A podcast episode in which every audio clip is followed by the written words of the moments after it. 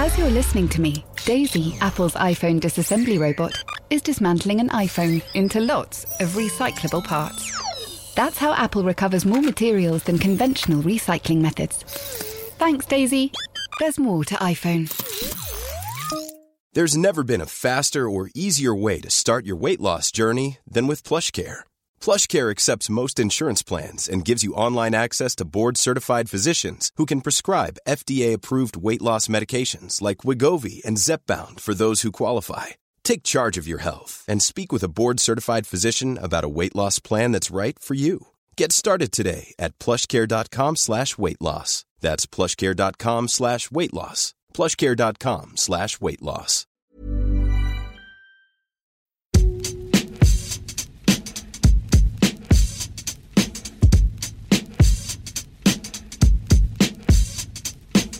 Hello and welcome to the Game Podcast from the Times. I'm Gabriel Marcotti, and it's a bit of a melancholy week, so I'm just going to talk about this at the very start. Last week, we had the passing of uh, Cyril Regis. This week, the passing of the word legend gets thrown around a lot. Um, to me, he certainly was one. Uh, Jimmy Armfield. For those who don't know, he was uh, he was a tremendous footballer. He then became a, a broadcaster, an absolute class act. Uh, and I had the privilege of working with him several times on radio. A real gentleman. Although it's weird because the one story that's been repeated, I don't even know if it was apocryphal, but he was such a nice man that when the really, when really nice guys get a little bit um, sort of edgy and a little bit nasty, um, it resonates even more. The story I think dates from the uh, from the early '90s. He was uh, working for the BBC. Howard Wilkinson, uh, I believe, would have been managing Leeds United at the time, and he was being questioned in the post-match press conference by the uh, by the media, and Wilkinson did what most of us in the media hate when former professionals do. He basically came out and he said, he's like, like, stop asking these questions. What do you guys know about football, huh? How many caps do you have? And you? And you? And then from the back of the room, you hear Jimmy Armfield say, Well, I've got 43 actually, Howard. How about you? Which I thought was heartwarming. And I say that as somebody who actually likes Howard Wilkinson um, and who Howard Wilkinson's been very good to. I like to think they all had a laugh about it. But like I said, um, a tremendous guy who's very enthusiastic, just my own memories of, of having known him. But of course, we have a podcast to do. Uh, with me in the studio today, it's uh, Matt Hughes, as well as the Times' resident statsman, Bill Edgar. Uh, later on, we'll be discussing two big moves. Watford have a new manager in place. And as we record this, Manchester United and Arsenal appear to be all set to swap Alexis Sanchez and Henrikh Mkhitaryan. But we start with the side that Alexis Sanchez won't be signing for, barring some incredible last minute turnaround. The league leaders, Manchester City. I'm going to start this off with a quote from the guy I think is the most talented football writer at the Times. And this is very, very Caulkin esque. Hughesy's looking at his uh, at the intro and frowning because Hughesy's very much no nonsense. But I'm just going to read this. Manchester City are killing football. It is a delicate dismemberment, a beautiful butchery, but they are so good, so brilliant, so crammed with genius and artistry that the game sinks to its knees and accepts its own death. If the essence of a match is a contest in which people or teams compete against each other in a sporting context, then City are doing something else, playing something else. There is no match. Now, I was a bit hesitant to put this in, partly because I like this kind of this kind of writing, which I appreciate, isn't for everybody. Hughesy, Hughesy frowning again. Frowning. That's just my face. Um, uh, because inevitably you get backlash, like, "Oh, why are you in the media so obsessed with Pep? Pep can do no wrong." Blah, blah, blah, blah, blah.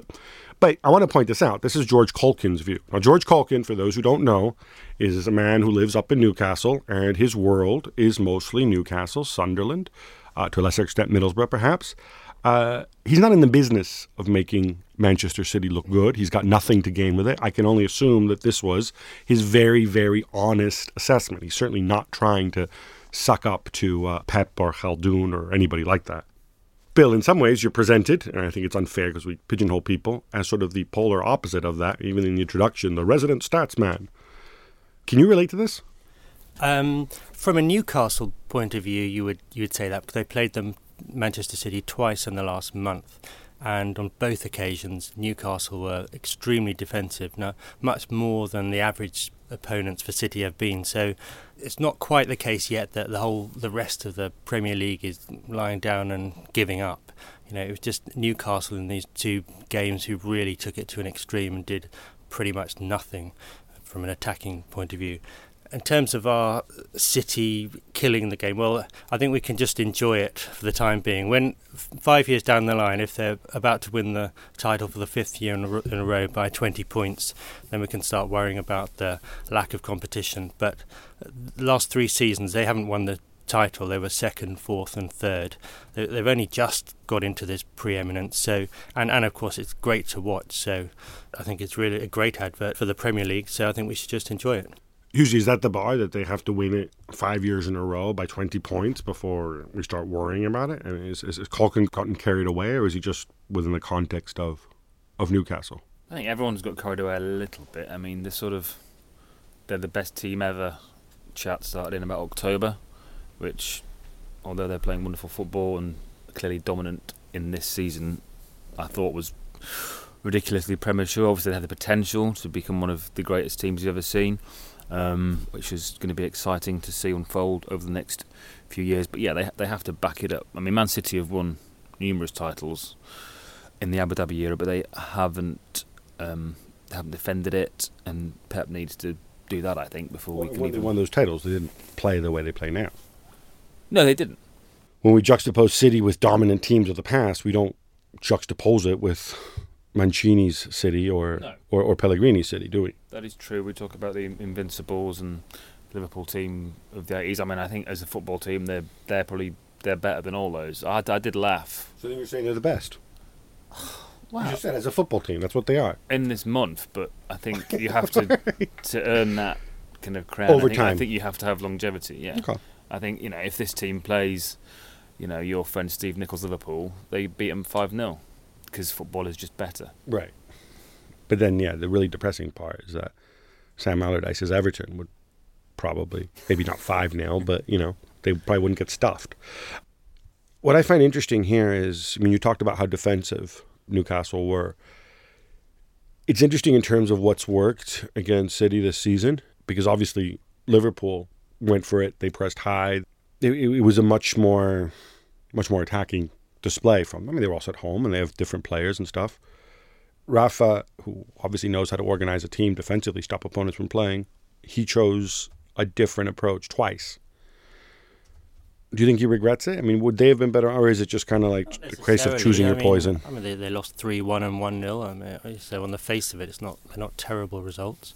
Fair enough, to be honest. I mean, it's not great for football when a team is just does absolutely nothing until they're 2 0 down, and after about an hour they try something. But uh, in terms of trying to get the best result, I think that was fair enough from Benitez. Let's focus on Newcastle a little bit because I have a feeling we'll be talking about City again this season, um, and probably Newcastle too.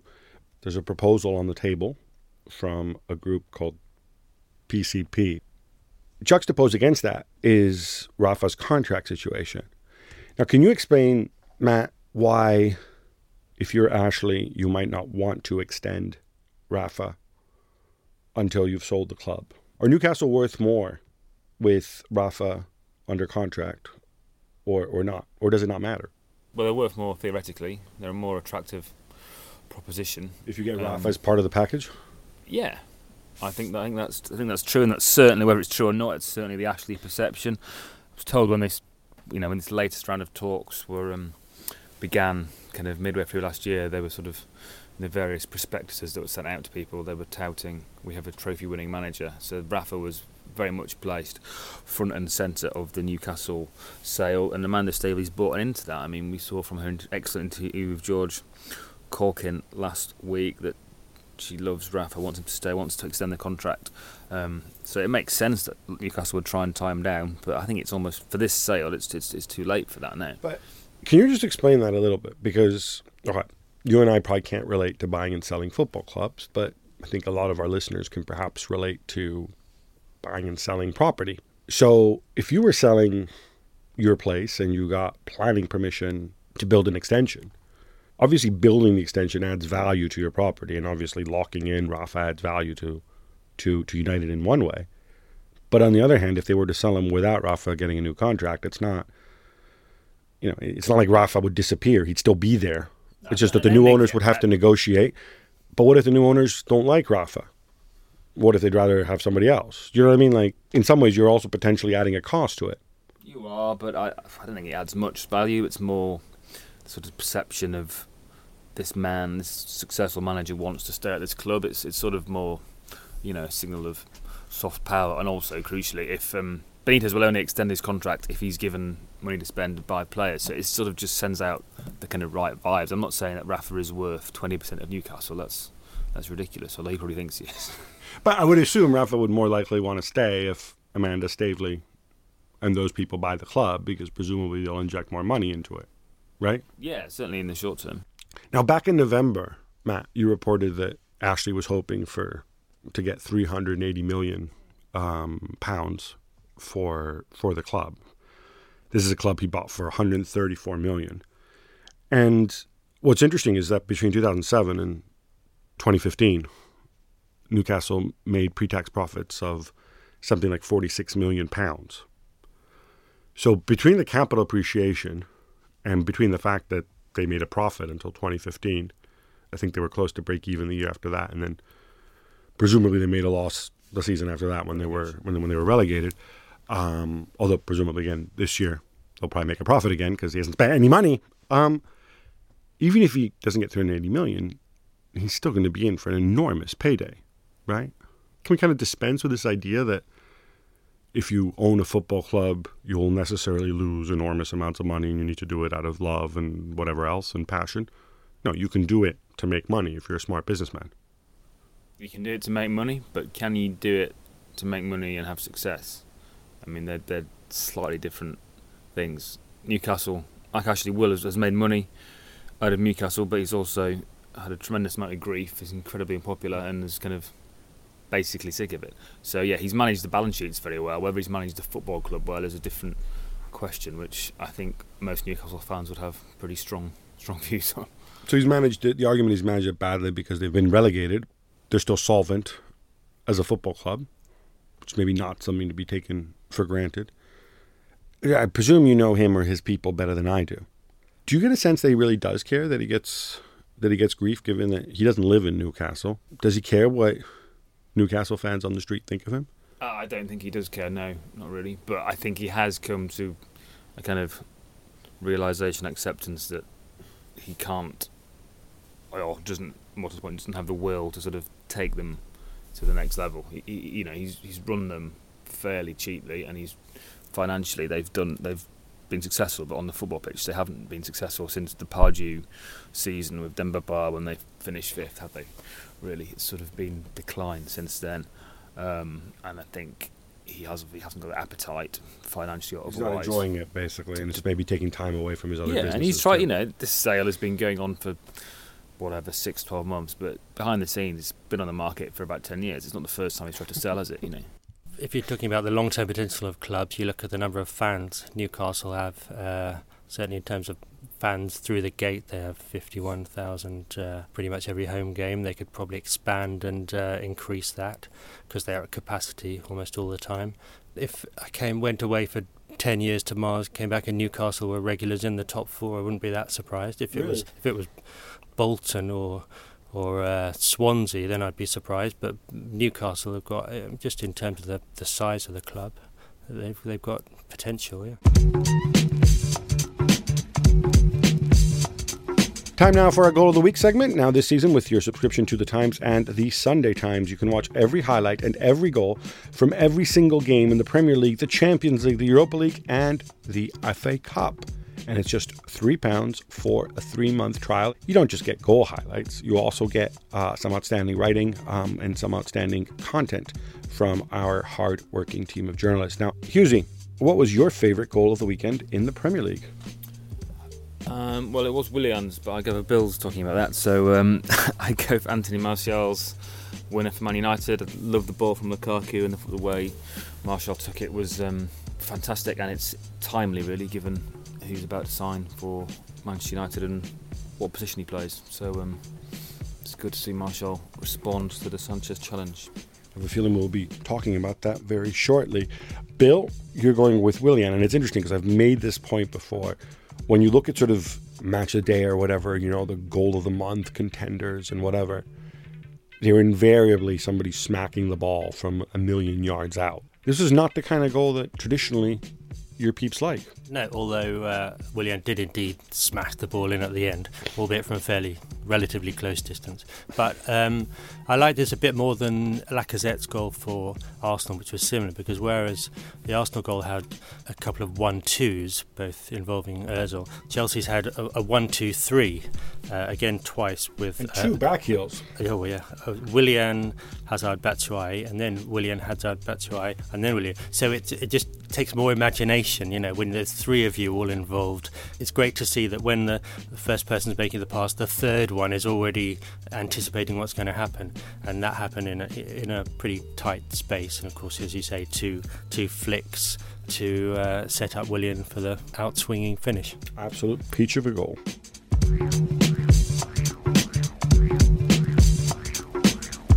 Now, another match uh, uh, this week, Southampton uh, drew 1 1 with Spurs. Um, Hughesy, I wrote down missed opportunity because I like the, the idea of, of Tottenham charging on and, and challenging for a spot in the top four. But then I look at this and I wonder, am I being a little bit harsh on them? I mean, is a draw, is Southampton such a poor result? What Southampton? One win in eleven, one win in ten. I mean, their form is, is terrible. They can't win games. They struggle to score goals.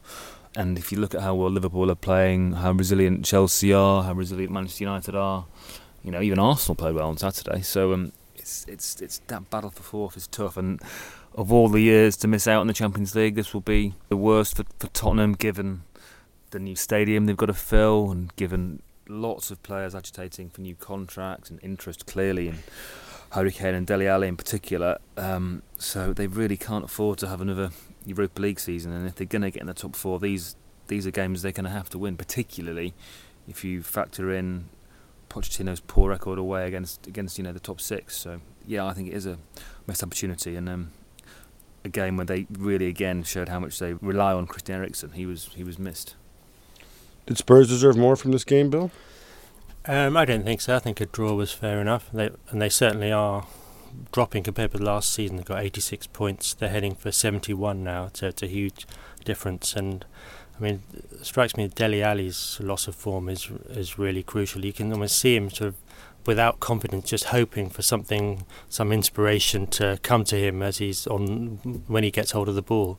Um, and he's certainly dropped a lot from last season probably their best two defenders, Danny Rose and Alderweireld, both been out. Danny Rose sort of, you know, for quite a long time really. Um, so they're missing them.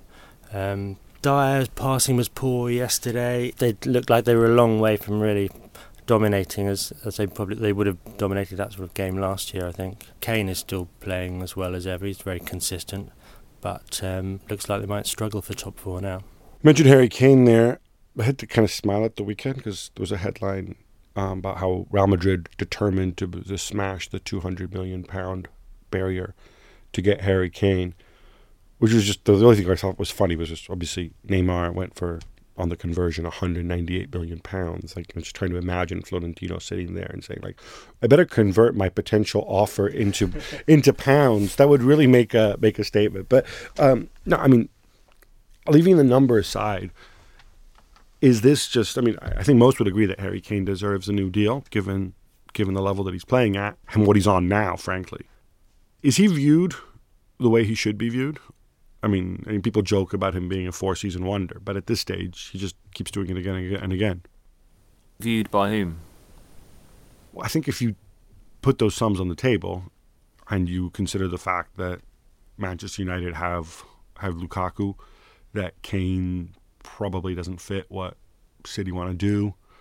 If you're talking move, you'd have you would imagine a move by one of the big clubs on the continent.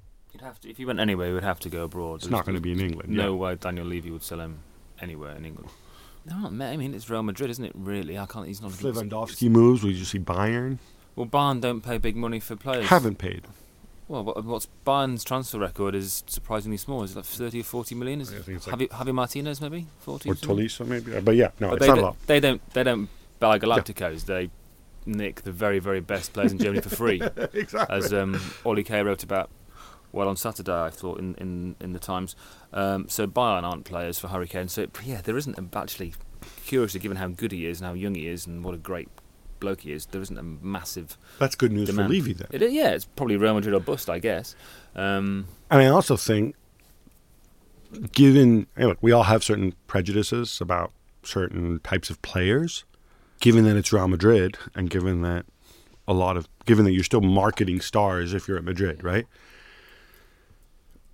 And that's a really big part of it. Marketing Harry Kane, I mean, unless England go and win the World Cup and he's top scorer or something, to a Spanish audience, I think is a little bit tough because you know you you look at him, he looks a little goofy. You look at his at his YouTube clips, and it's like, all right, he scores a ton of goals, but look, he's not going deep in the Champions League or whatever else. You know, I mean, or unless Spurs win the Champions League this year, I should point out, or, or do really well in it.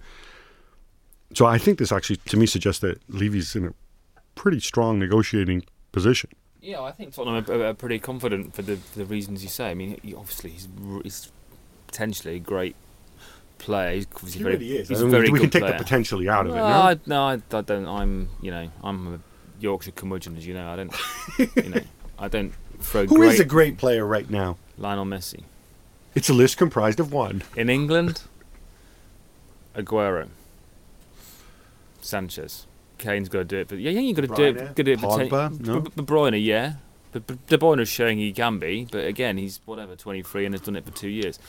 I, ask, I demand more. Pogba's not a great player; he's a very talented player. Can you imagine having Matt Hughes as your boss? Seriously. Hey. great. I mean, Okay, by right, your no. definition, there are hundreds of great footballers. Harry Kane is, yeah, he's world class, but he hasn't done it at a tournament. He hasn't won any, won anything. David May won lots at Manchester He United, did, but they you did, know. and there are many different metrics. Anyway, the point being, he's he's not. If you're replacing Cristiano Ronaldo, which ostensibly that is what Real Madrid have to do, he's it's a tough sell. So I agree with you. Bill, Southampton have been a model club for a long time. They're sitting on 75 million pounds of Virgil van Dijk money. What would you do with it? I'd probably get another striker. Well, Charlie Austin is a excellent finisher, but um, he's had his injury problems. He was out for half last season. Poor man's Harry Kane. Yeah, but you know, good enough for Southampton. Uh, Shane Long is a good player, but his finishing's not been great. Gabbiadini had a great start when he came to Southampton, six goals in the first four games. Now he just pretty much stopped scoring. So really, they need a finisher. That was the, the problem last season, and uh, and um, again this season. 75 million will get you a pretty good Yeah, striker. VoiceOver describes what's happening on your iPhone screen VoiceOver on, settings, so you can navigate it just by listening. books, contacts, calendar, double tap to open. Breakfast with Anna from 10 to 11. And get on with your day. Accessibility. There's more to iPhone. How would you like to look five years younger? In a clinical study, people that had volume added with Juvederm Voluma XC in the cheeks perceived themselves as looking five years younger at six months after treatment. Look younger, feel like you. Add volume for lift and contour in the cheeks with Juvederm Voluma XC. Reverse signs of aging by adding volume to smooth laugh lines with Juvederm Vollure XC. For important safety information and to find a licensed specialist, visit juvederm.com. That's J U V E D E R M.com. Not for people with severe allergic reactions, allergies to lidocaine, or the proteins used in Juvederm. Common side effects include injection site redness, swelling, pain, tenderness, firmness, lumps, bumps, bruising, discoloration, or itching. There's a risk of unintentional injection into a blood vessel, which can cause vision abnormalities, blindness, stroke, temporary scabs, or scarring. Talk to a licensed specialist to find out if it's right for you. Ready to pop the question? The jewelers at BlueNile.com have got sparkle down to a science with beautiful lab grown diamonds worthy of your most brilliant moments. Their lab grown diamonds are independently graded and guaranteed identical to natural diamonds, and they're ready to ship to your door. Go to BlueNile.com and use promo code LISTEN to get $50 off your purchase of $500 or more. That's code LISTEN at Bluenile.com for $50 off. Bluenile.com code LISTEN.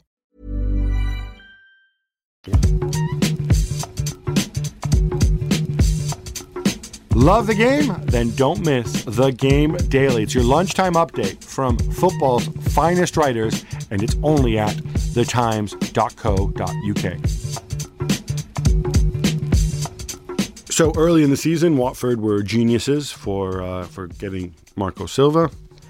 Um, they were, I think they were as high as what, like fifth, sixth in the table at one point. Yeah. Um, then Everton come in and they want Silva. There's a dispute over compensation. Watford don't want to let him go. And since then, Watford not been quite as good. They're slipping down the table.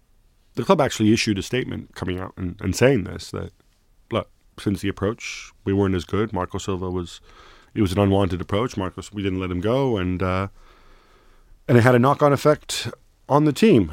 Uh, now Javi Gracia is coming in, but uh, do you have any sympathy for anybody involved here? For Marco Silva for not being able to get his dream move to Goodison, for Everton not being able to get Marco Silva being stuck with Allardyce, for Watford now having to sack Silva.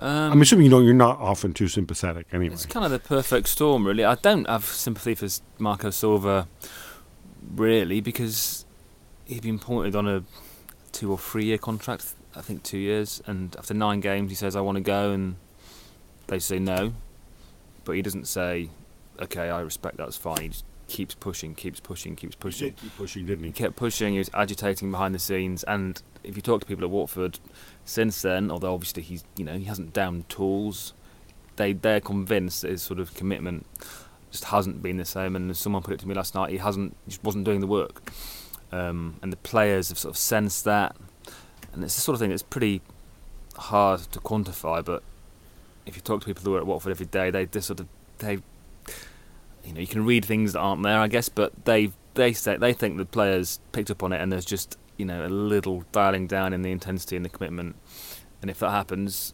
you lose games. There, and there are lots of sort of you know there's there's no sort of smoking gun, but there's you know there's evidence and stats which indicates they might be onto something. They considered a lot of late goals. They've thrown away lots of winning positions. What's Silva's version of events here? Um, so, well, he, ha- he hasn't Silva really. hat? What would you say? We will. He, Why is this Sil- unfair? Silva would Silva would say that the club haven't backed him. He had didn't sign the players he wanted to sign What, in the summer. in the summer and now, since in the last three weeks, he wants to sign Islam Slimani from Leicester. It's not happened. It's not going to happen because he's too expensive, frankly.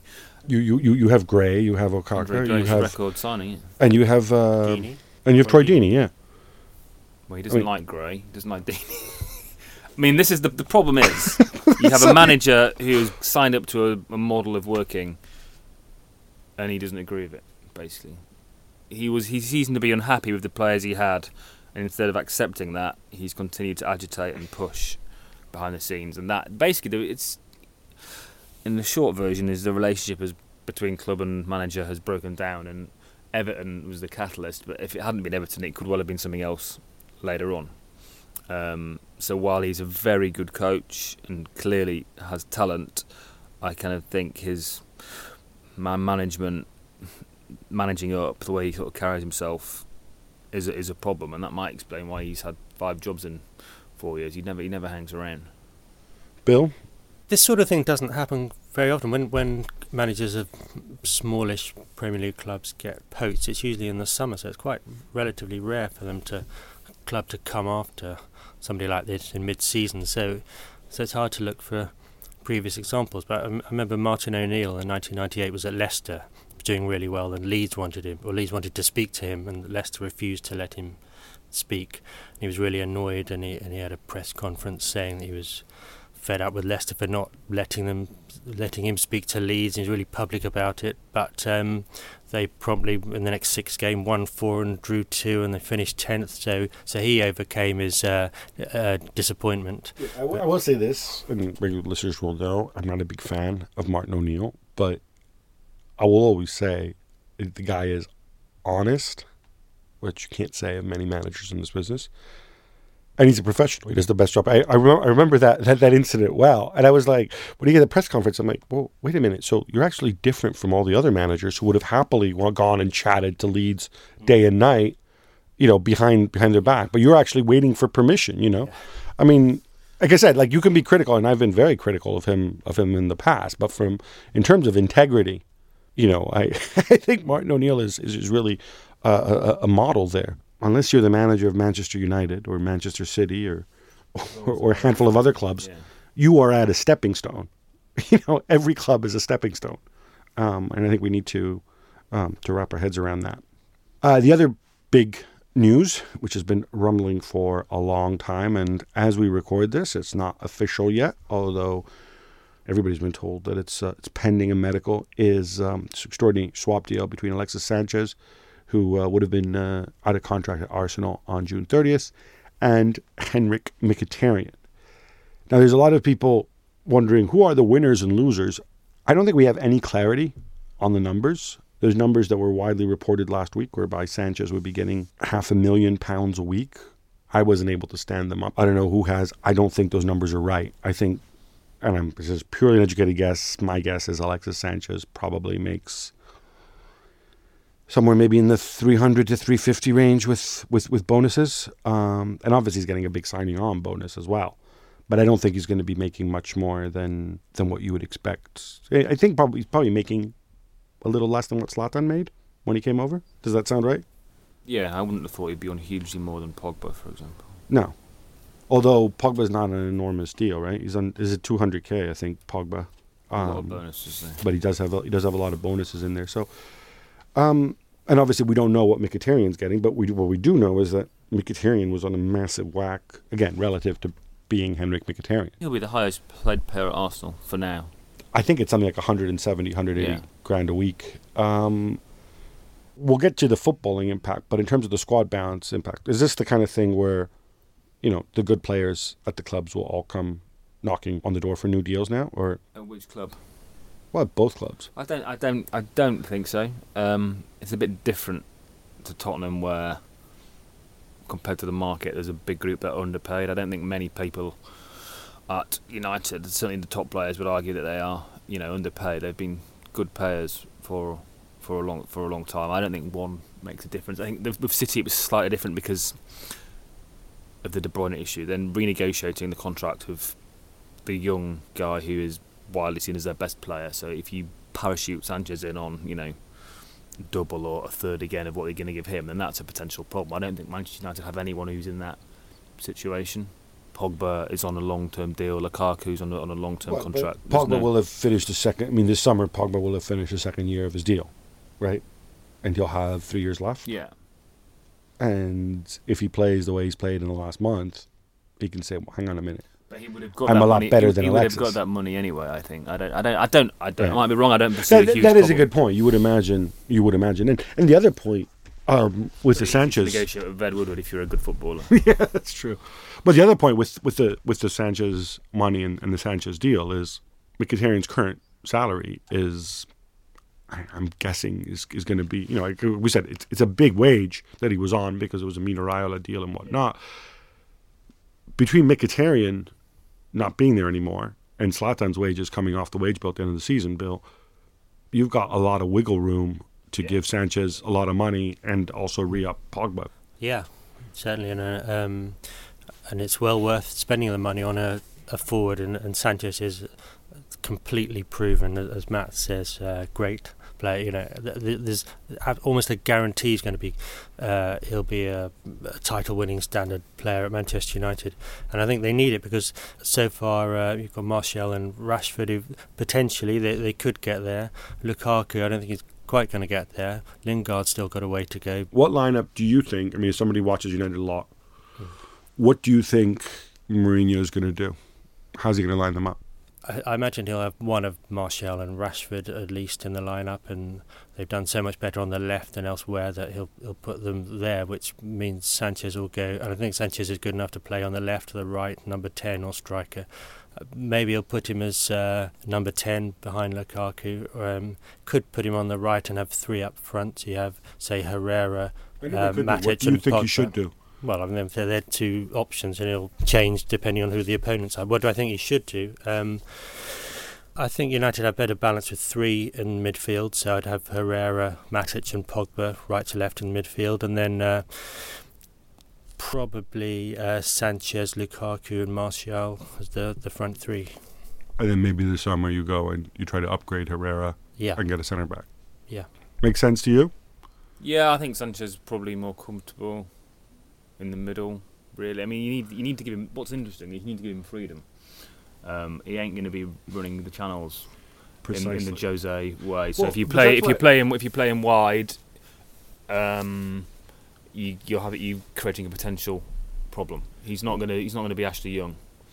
But, but, but that's my thing, right? But people have had this whole idea of United and the flying wingers and all this nonsense, which hasn't been the case for a long time. Might the best solution, if you've got Alexis, to to play something like a Christmas tree formation and Or a three five two, and he's one of the two off Lukaku, and you have the possibly problem, problem with the three five two is then you got to find another center back, and I think all those guys are other than Bay are, are pretty yeah.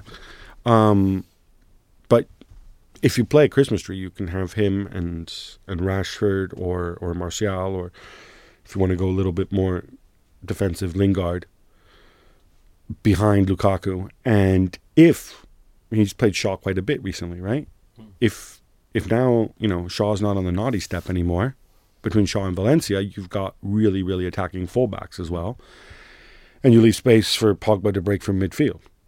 That's a pretty good setup, right? Yeah, I mean, I think it will vary a lot. I think you'll play a lot of home games, and I think away from home, you might have to do things slightly differently. Does but he he'll be, he's hard. He's a hard man to manage, Alexis Sanchez. He'll want to play every game in 90 minutes. If he doesn't, he'll there'll be, there'll be tantrums, you know. So Mourinho is the ideal man because he'll, if he thinks you're in the best eleven, he'll stick you in every minute of the season, basically, apart from the really irrelevant games. I want to get to Mkhitaryan in a second, but first I want to I want to turn on this because there's been almost like a backlash, I, I think, from some people against Alexis Sanchez that he was somehow destined to be reunited with Pep and it would have been the good thing to do. And instead, he's being greedy and he's not showing a lack of ambition to, quote, win things, which is, you know, my pet peeves. And by joining United. And look, there's no doubt he's making more money at United, and his agent's making more money at United. All right, that's that's understood. But that kind of really, really bugs me, because first of all, if Alexis Sanchez had moved to City, he would have won the Premier League as a passenger, because they're going to win. I mean, uh, you could have joined. No disrespect, Bill, Manchester City, and you would have won the Premier League this year, right? As a passenger. Um, but secondly, I look at it from I I think there's a strong footballing argument here as well.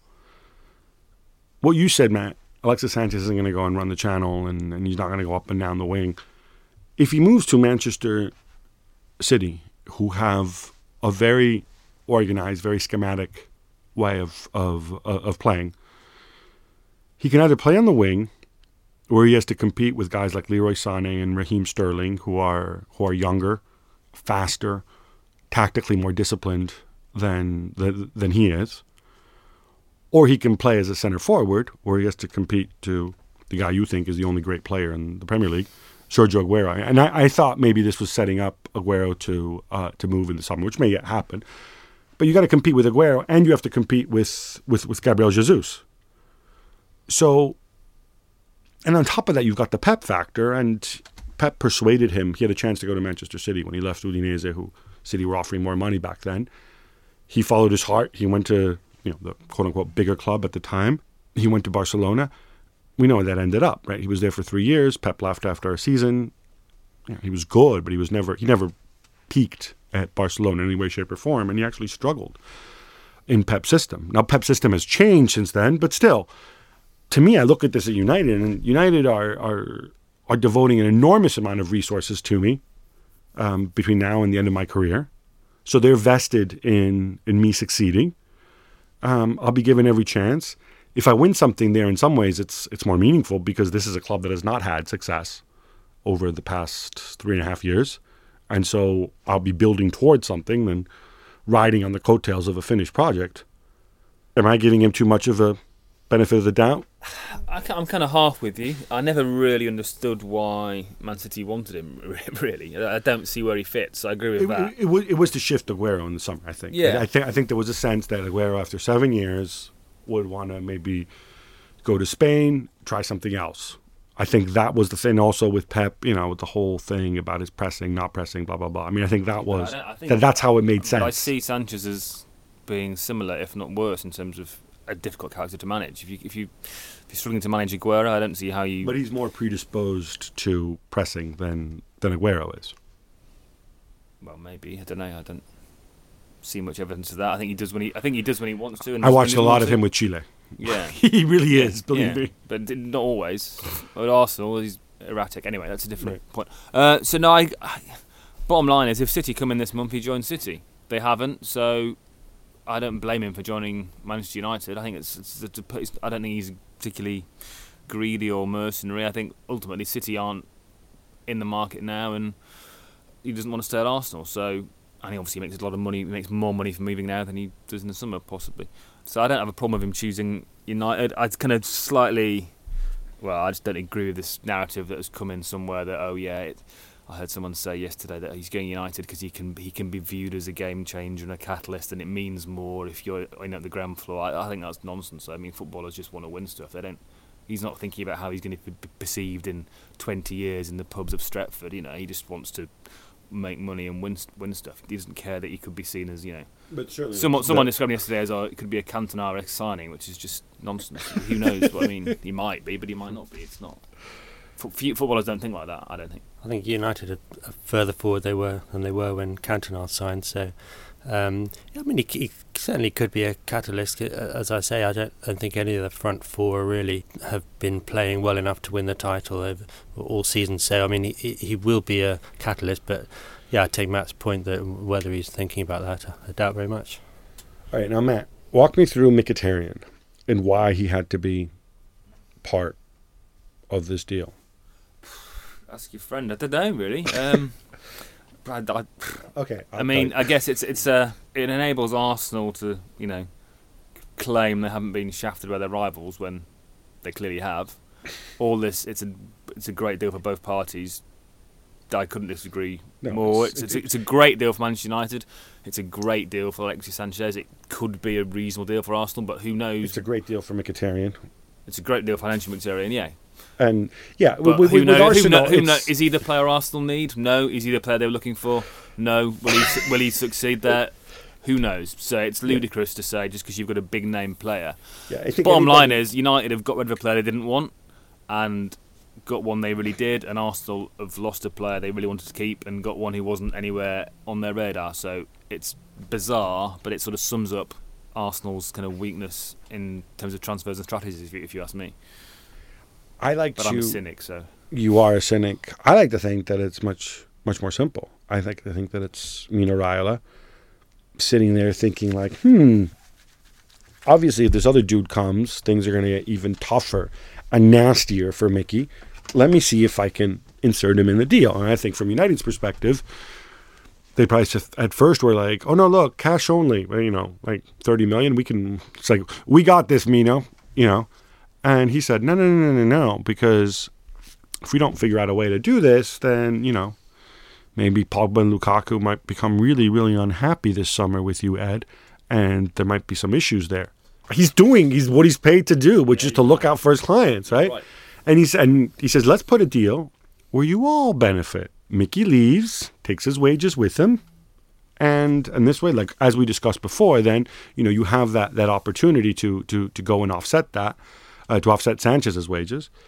And I think from Arsenal perspective, you're saying he was a player they didn't want. I, I, I'm not saying he's a player they didn't want because he's a very good player, but he's 29 years old. He's going to earn close to what Alexis Sanchez would have signed for had he extended his contract 18 months ago. And I think this is a point that people forget a little. It gives them a little bit more leverage over Ozil, possibly. Ozil's no longer indispensable should they want to try to extend him. But goodness me, I I've heard so many. I've heard, I've, I heard somebody say, "Well, you know, Mkhitaryan is a seventy million pound player in this market." Mkhitaryan were a 70 million pound player on those wages in this market, I would assume that Manchester United would have sold him to somebody for 70 million. It's a huge, it's a huge gamble by Arsenal because he's he's not settled properly in the Premier League. Obviously, he did well in Germany, but uh, Arsenal now hoping that he suddenly finds his feet in this same foreign country. Um, and even if he does, well, that's not the sort of player they're after. They've they've got enough attacking midfielders. They're fine. They need to, they need to strengthen elsewhere. They're not Well- going to win the title Right. as it stands. You say that, but Arsenal fans will come after me if I don't call you on this. When you say they have enough attacking midfielders, who are you talking about? Ozil, who's leaving in six months, Alexis, who's already left, Alex Iwobi? Who are you talking about? Who are all these attacking Wilshere. midfielders? Wilshere's brilliant creative. Uh, come on, come on, come on, come on, come on. Be serious. Jumping serious. What, what, what do you mean? What didn't haven't you been watching the last six weeks or whenever he's been fit throughout his career? He's a great creative player. It's putting a lot of faith in Jack Wilshere that you know he's finally turned the corner and he's, as Wenger might have said, he's like a new signing, right? You presume Wenger is invested in Mkhitaryan and wants to make it work with Mkhitaryan. You presume Mkhitaryan was Wenger's choice, or you know, it wasn't all just your, your buddy Sven Mislintat, Well, there's definitely an interesting Dortmund subplot, isn't Well, there? and possibly with Aubameyang too. But Mislintat, Mislintat arrives in November, and two months later they sign two players from Dortmund. well, have they signed Aubameyang? No, but they're talking to them, and you Why? Can why? you actually? You know what? While we're on this, let's just just uh, again. I don't. don't know I don't. because he's available. no, seriously, this Aubameyang thing, I don't get this. First of all, Aubameyang's been young for so long. He ain't young anymore. What is he? 29. He's 29 years Yeah, old, yeah. right? He's going to cost you an absolute whack of money. You're going to get in a situation where Aubameyang and Mkhitaryan will will just get old at the same time, and Ozil if you extend him. He's somebody who's had serious disciplinary issues in the past. I think four times, there's four games he's missed the last 11 months for disciplinary reasons or because his head wasn't right. He scores a ton of goals on a team that just streams forward aimlessly. And he's I mean, he's a very good player. But you just spent 50 million on a center forward. And I know people say, oh, but Auba, Auba can play on the wing. Yeah, he's so good. He hasn't played on the wing in four years. What generally tends to happen is that players who play on the wing and then they come inside and they start playing center forward, they kind of enjoy playing center forward because they're scoring a ton of goals and it's more fun than tracking back and running back uh, on the wing. I, I, I don't understand. Are, are they thinking Aubameyang Lacazette partnership with with Mickey in the hole? Is is that the plan? I plan? don't know what they're thinking. I mean, are they But- thinking anything? I mean, Arsenal haven't played two centre forwards since about 2008. when Wenger suddenly um, abandoned it, and that was it. Alan So- Smith and Ian Wright did pretty well, well, together. yeah, even further back. Um, so I'd be surprised if he was planning to use two centre. So what? uh, centre. Um, I mean, it could be just an admission that Lacazette hasn't uh, been up to it. I mean, he's not. Has Lacazette been that bad? No, he's not been, great, ter- has he? he's not terrible, but I, I don't think It's he's been six months. Yeah, yeah, well, okay. Oh, give- like, give- just burn Lacazette at the stake and get some other. no, he's not that bad, but he's he's definitely not as uh, good as they surely were expecting. What were they expecting from Lacazette? I mean, what, what- I mean, mo- what? mo- More, more eight- involvement more than in nine the- goals by Jan 22nd, I guess. and more uh, more involvement in the general play. Often he's kind of on the periphery, He's just not kind of. involved. Yeah, I watched him play at Chelsea in the Carabao Cup in a very sort of one-sided nil-nil that Chelsea dominated, and he's oh, he was. I felt for him, but him and Morata looked like they needed therapy, not 90 minutes of football. How about some quick hits? Chelsea blitzed Brighton early and hard on their way to a 4 0 win. Hughesy, is Conte rather underappreciating Willian? Or, as Cascarino suggests, is he right to look for other options up front, like Ashley Barnes? Um, well, he certainly needs other options up front because Morata hasn't scored in five or six games. He's been playing in the last couple of games. well, he missed one game. Yeah, which where he would have scored, presumably against Brighton. But well, maybe not, given the way he's been playing. Um, Batshuayi, he doesn't fancy. So yeah, they're looking. They seem to be looking for every journeyman target man all over Europe, from uh, Andy Carroll to Crouch to Ashley Barnes. If you believe the story that came out on Sky Sports last night, I'm not convinced with that myself. Those strikers I've just mentioned all have something else in common, um, which Antonio Conte clearly appears to value in footballers: age. Anthony Martial scores a fine goal as Manchester United outlast Burnley and get a big away win. Bill, is this the beginning of Martial kicking on and living up to the hype? He's been there two and a half years. You'd have hoped he'd have made a bit more of an impression, I guess. But is uh, now. Pardon? Is he doing it now? Is he turning the Um, corner? I wouldn't quite say that. He's looking like he might do. I need to need to give it another couple of months of, of good form before we really think he's he's uh, he's definitely going to be a long term United You know, player. what? I, I realize like you'd be the worst boss in the world, and Bill is impossible to please. Seriously. Arsenal thrashed Crystal Palace 4 1, and usually I don't think it's a coincidence that they reverted to a back four at the other end, and Laurent Koscielny was back in. Funny, when you've got good players and uh, a formation that suits you, you tend to do a lot better. Please tell me that this back three nonsense is done with at Arsenal because it, it, it upsets me and offends me. Chambers holding and Mustafi is not not great, is it? Uh, so I'm wi- I'm with you. It was a bizarre kind of late season experiment last year that did actually pretty well, didn't it, in terms of results? And this year he's been in and out, but I would be inclined to agree that 43-1 does suit Arsenal better. I mean, they have they can barely pick four good defenders, never mind five. Nice start from uh, uh, Paul Lambert at Stoke, who beat Huddersfield 2 0. Bill, what did Lambo First Blood Part 2 do differently from Sparky? I'm not sure he did an awful lot different. He had Shawcross and Pieters back, so he was lucky to because the defence has been a mess recently. The last latter days of uh, Mark Hughes. I mean, uh, Huddersfield at home is possibly the easiest fixture at the moment. So let, let's wait to see how that's how he gets on. I know. Um, I don't think there was an awful lot different. I think Mark Hughes was a bit unlucky. Several games they were unfortunate to lose recently. Um, I, I wouldn't personally have got rid of Mark Hughes anyway. So um, uh, Paul Lambert just never gets any love from everybody. You don't like Martial, you don't like Lambert. We'll see if you no, do better yeah, with the next uh, question. he was brilliant at uh, Norwich and Colchester. Everton are held at home by West Bromwich Albion, and Big Sam Allardyce says he's, quote, worried by the draining confidence. Hughesy, is he right to be concerned? Should he maybe be concerned by the fact that Marco Silva presumably is now in the market again? Um, I don't think he should be concerned for this season, but in the summer, yeah, who knows? I mean, Sam had a great impact, didn't he? But last six weeks, it's faded away, and his thousandth game wasn't quite the celebration he would have hoped for. Between sort of 18th and 8th will be like six points at the end of the season. So it's it's just it's just how you Oh, finish, much of a isn't it? Yeah, I mean, you, the best thing you can do is have your blip now and then finish like a train. But March, do you expect April. Everton to be playing better than they are playing? Not really. I expected them to get better results, but I think there's been a sort of slight reversion to the mean after the sort of Sam effect, and With all those draws and yeah, I think they'll be. I think they'll be okay. Claude Puel and Leicester rolled to another win, 2 0 over Watford. Uh, Bill, any theories about why he was so derided last season at Southampton, but is doing so much better at Leicester? Or are you going to tell me that, like Paul Lambert and Anthony Martial, you're really not impressed with him whatsoever? Uh, no, I, I love watching Leicester. I must say, they're really entertaining team. The, the high-speed counter-attacks. Last season at Southampton, he, I mean, he did well. They were eighth or at top of the whole close bunch of teams, close on points. But they, they did fine. They got to the League Cup final. They are unlucky not to beat Manchester United there. And I think people got so frustrated by their inability to score, especially at home, that the crowd got against them. And as it was what I touched on earlier, it was just the finishing that was the problem. I don't think they were playing too badly. They weren't too dull as it happens. So I think he's done generally done well in England. Gab, one for you.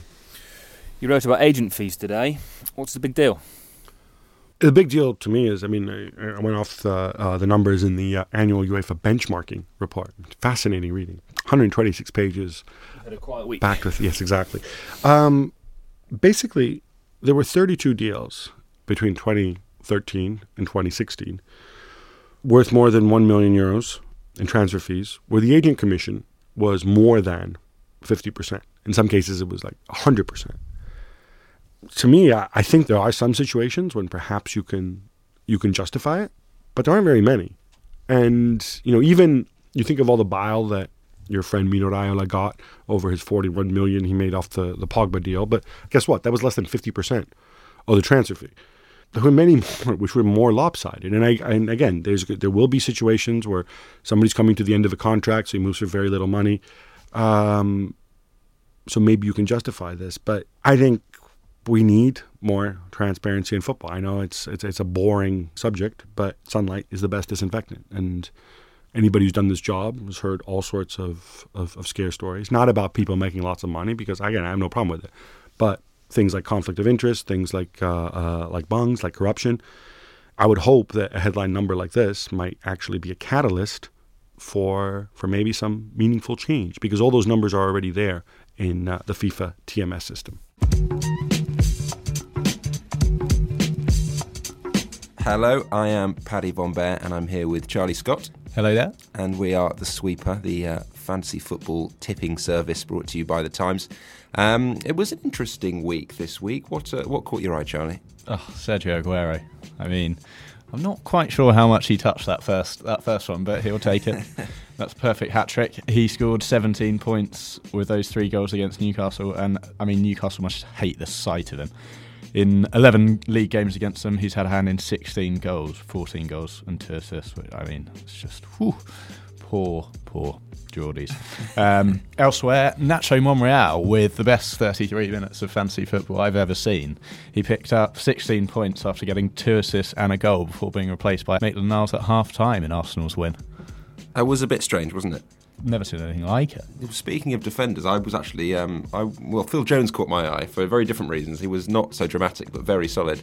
Um, he seems to be uh, an absolute magnet for bonus points. Yeah. Every time United keep a clean sheet and um, and score fewer than two goals, he basically just gets all three. Really? Um, and uh, and you know they've got a couple of slightly testing fixtures coming up, but you know when it's a Mourinho team, you can pretty much trust them to keep a certain number of clean sheets, and it's sort of getting to the point where you can't really afford to be without it at the moment, I think. And I guess on the subject of Man United as well, there's one thing which worth looking forward to in a few weeks' time. Uh, we have the Carabao Cup semi-finals, uh, second legs this week, and it's going to have an impact on game week 28, uh, which is just a few weeks down the line.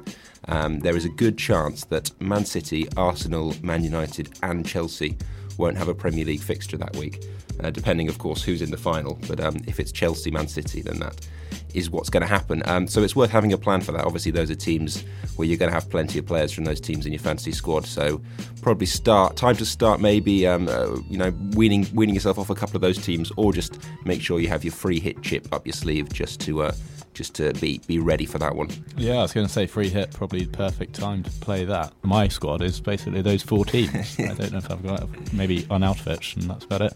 Worth looking forward to that one. Uh, speaking of cup football, it's the FA Cup this weekend, uh, so no email on Friday uh, morning from us, but we'll be back on uh, Tuesday morning, I believe, uh, with uh, the next round of Premier League tips. you can sign up for free at thetimes.co.uk forward slash fantasy football. Right, that's all we've got time for today. Many, many thanks to my guests, Matt Hughes and the excellent Bill Edgar. Remember, it's just £3 for a three month trial. Just search the Times online, and this season you can access highlights of every game in the Premier League, the Champions League, the Europa League, and the FA Cup. And in addition to all that, what actually matters even more to me is the excellent content that you get from our writers, uh, not just in football, but across the spectrum. Mostly in football, yeah. Although that, that, that Mike Atherton's really good if you're into cricket. You think you might make it yeah. as a sports writer? Yeah, no. Shame about Owen Slot and those other guys, but you know, those what are you going to do? Rugby jocks. Uh, we're going to be back next Monday when it's the FA Cup fourth round weekend. Newport versus Tottenham and Yeovil versus Manchester United. I wish you could all see Bill Edgar's face light up as he contemplates the magic of the cup. The game is brought to you by The Times. For more information and more podcasts from The Times, head to thetimes.co.uk.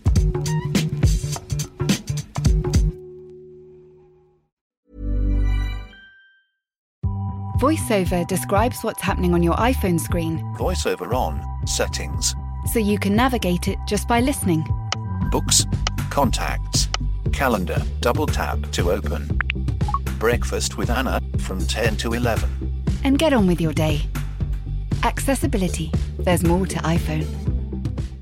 Confidence starts with loving who you are. And when your skin feels nourished and glows on the outside, you naturally radiate confidence from the inside. Give your skin a glow up with Osea's clinically proven Mega Moisture Duo. This ultra hydrating body care features two of Osea's best sellers, Undaria Algae Body Oil and Undaria Collagen Body Lotion. These seaweed powered heroes use skincare level ingredients normally reserved for your face for results you can see and confidence you can feel. Osea has been making clean, clinically proven seaweed infused face and body care products for over 28 years. This luxurious skincare is vegan, cruelty free, and climate neutral certified, so you never have to choose between your values and your best skin. Glow from the inside out. Get 10% off your first order with code GLOW at OseaMalibu.com. That's O S E A Malibu.com code GLOW.